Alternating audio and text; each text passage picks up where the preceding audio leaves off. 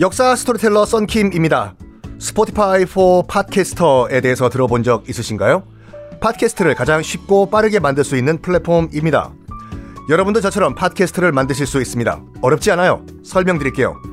Spotify for Podcasters에서는 핸드폰이나 컴퓨터로 바로 팟캐스트를 녹음할 수 있는 제작 툴을 제공합니다. 배경음악, 전환 효과음, 그리고 자동으로 음질을 향상시키는 기능 등등 한 곳에서 녹음부터 편집까지 팟캐스트를 빠르고 쉽게 만들 수 있습니다.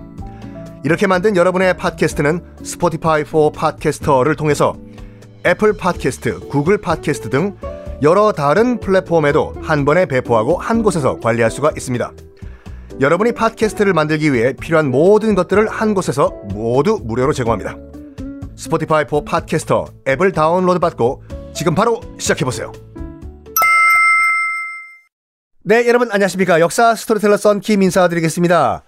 자, 이번 달 2월 24일, 25일, 토 일, 1박 2일로 저 썬킴과 함께 대마도 역사 답사 한번 갑시다. 아, 부산항에서 이제 배를 타고 대마도로 들어가거든요. 아, 아침부터 그 다음까지, 다음날까지 이틀 동안 저와 함께 대마도가요, 그 일본보다 한국과 더 가까운 섬이에요. 그리고 우리가 왜구라고 하는 외적들의 근거지가 어디냐면 바로 대마도거든요. 우리 역사에서 어, 뗄래야 뗄 수 없는 대마도 가서 덕혜옹주의 그 길, 아, 그리고 또 러일 전쟁, 러일 전쟁의 마지막 해전도 대마도에서 치러졌거든요. 그리고 또 조선시대 때 대마도로 유배 갔던 우리 선비들도 많습니다. 여러 가지 이야기들을 대마도 현지에서 여러분께 제가 썬킴이 가이드를 해 드리겠습니다. 아, 참가를 원하시는 분들은 검색창에서 CNU 투어 검색하시고 참가 신청을 하시면 되겠습니다. 대마도에서 뵙겠습니다. 자, 헨리 7세가 이제 왕이 됐어요. 그런 다음에 뭘 하냐면요. 자기와 맞서 싸웠던, 물론 지금 그 백장미 파와는 결혼을 했어요. 하지만 리차드 3세만큼 용서, 용서할 수가 없었던 거지. 황정민 씨가 그 연극해서 연기했던 그 리차드 3세를요. 허리가 약간 굽은 그래가지고 리차드 3세 한 놈만 악마로 만들어버려요. 헨리 7세가. 리차드 3세가 했던 나쁜 짓들 다 조사해가지고 책으로 만들라고. 명령 내립니다. 책으로 만들어요. 리차드 3세의 나쁜 짓 1번, 2번, 3번, 4번, 4번, 5번, 6번 책으로 만들어요. 왜 만들었냐? 참. 나름 또 자기가, 어, 그래도 현직 왕이었잖아요. 리차드 3세. 죽이고 자기도 왕이 됐으니까 자기 집권 정통성을 만들려고 이놈은 어차피 나쁜 놈이었다. 역적이니까 내가 죽이고 내가 의로운 왕이 됐다. 하려고 헨리 7세도 책을 만든 거예요. 리차드 3세 나쁜 짓 1번, 2번, 3번, 4번. 근데 이 책이요. 문제가 된 게 뭐냐면 세월이 흘러가서 살이 붙어 버렸어. 예를 들어서 꿀밤 한 대 딱 때렸다. 리차드 3세가. 세월이 흘러가면서 주먹질했다, 칼로 찔렀다, 난도질을 했다, 점점 점점 점 살이 붙어버린 거예요. 그 결정체가 뭐였냐? 바로 셰익스피어가 리차드 3세라는 작품을 만들어 버렸네. 완전 악마로 묘사해 버린 거예요, 이게요. 이 시작이 뭐였냐면 헨리 7세가 얘 나쁜 짓 한 거 모아서 책으로 만들어라. 이걸 셰익스피어가 어, 악마의 결정체로 만들어버린 거예요. 근데 셰익스피어가요, 물론 영국인들의 그 대표적인 작가이지만, 솔직히 셰익스피어가 자기 스스로 쓴 책은 별로 안 돼요. 이렇게 예전부터 있던 책 가지고 무슨 뭐 살 붙여서 만든 책들이 꽤 대부분이에요. 대표적인 예가 그거잖아요. 로미오와 줄리엣. 로미오와 줄리엣이 셰익스피어의 완전 100% 창작품이 아니라 원래 이탈리아의 그런 스토리는 천지 빽깔이었어요. 이탈리아예요. 그거를 셰익스피어가 어, 이 스토리 괜찮겠네. 내가 이걸 약간 바꿔볼까? 해서 이 참네. 이런 식으로 책 쓰면 안 된다니까. 썬킴 책같이 처음부터 제로에서 시작을 해야지 베스트셀러가 된다 이거죠. 하여간 일단 그 오바는 오바로 쳐버리고 조카 죽였잖아요? 리차드 3세가. 12살짜리 애요. 그럼 진짜 도, 조카를 죽인 게 맞냐? 실제로요. 나중에 이 현대로 넘어와 가지고 나중에 런던 타워 그 자기 그 조카를 가둬다 가둬뒀던 런던 타워 교회 밑 계단에서 어린아이 뼈가 두 개가 발견됩니다. 유골이요.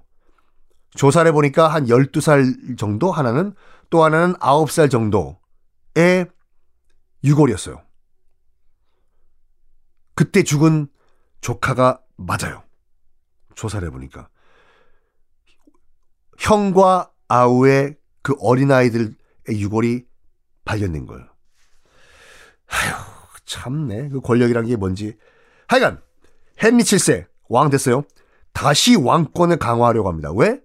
귀족들 다 죽었잖아요. 30년 동안 치고받고 싸우면서요. 그래서 이제 의회를 소집하려고 하더라 해도 의원들이 다 죽어버려가지고 귀족들이 의원들이었기 때문에 의회가 소집이 안 돼요. 죽어서 귀족들이 요걸 딱 보고 헨리 7세가 이 기회에 다시 왕권 강화하자. 지금까지는 국회, 의회에 쥐락펴락 당했는데 아니다. 선언해요. 뭐냐? 앞으로 귀족들은 20명 이상 병사 보유 금지 사병들. 그리고 귀족들 땅 얼마 이상 가질 수가 없다. 이런 식으로. 앞으로는 왕이 킹이 바로 킹이다 해요. 그런데 그럼에도 불구하고 나라를 통치를 할 중간 허리가 날아가 버렸잖아요. 귀족이요. 의원들이. 그래서 헨리 7세가 뭐 하냐면 죽어버린 귀족들을 대신할 수 있는 신귀족을 만듭니다. 누구냐? 땅 주인들, 지주들, 그리고 장사에서 돈 많이 번 장사하자 상인들. 이들 일단 땅 있고 돈 있으니까 일단 재력은 빵빵하겠죠. 이들에게 돈 주고 자리를 벼슬을 줘요. 어이 지주, 어이 너 사장님 이리 와봐. 이 타이틀 줄 테니까 응? 돈 줘. 어 진짜요? 저도 그럼 신귀족이 될 수 있는 겁니까? 어 돈 줘.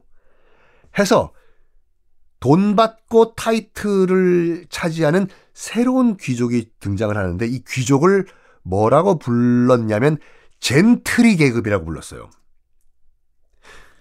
그러니까 우리도 뭐곧뭐 설날이 다가오지만 설날에 제사 지내면 쌍놈 인증인 거 아시죠? 설날에 제사를 왜 지냅니까? 제사는 돌아가신 조상님 돌아가신 날에 지내야 돼요. 차례 차례상은요 말 그대로 차례예요. 차 올리는 거예요. 차례상에 전 올리고 굴비 올리면 이것도 쌍놈 인증이에요. 조선 후기에 수많은 노비들과 상놈들이 상인들이 돈 주고 양반 족보를 사요. 그 뭐 했냐? 내가 노비 출신이라는 거를 감추기 위해서 내가 족보를 돈 주고 샀다는 걸 감추기 위해서 일부러 뻥튀기. 원래 졸부들이 그렇잖아요. 내가 정말 내가 그 정말 돈이 없었다는 걸 과거에 감추기 위해서 일부러 명품 막 이렇게 이 로고가 가슴에 떡 박혀 있는 거 타고 다니고 튀려고요. 그래가지고 홍동백서 등장하고 한 거 아니죠. 홍동백서는 일본 풍습이에요, 그거요. 옆집에서 뭐 다른 거 뭐 한다? 갈비찜 올린다? 우리는 홍동백서다. 조금이라도 더 튀어보려고. 요때도 마찬가지야. 영국이요. 지주들과 상인들이 일단 돈 주고 신귀족 타이틀 샀지 않습니까?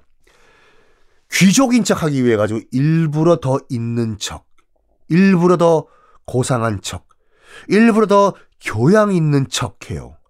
이들을 뭐라고 불렀나? 젠틀이 계급이다 보니까 젠틀맨이라고 불렀어요. 이야, 죽이잖아요.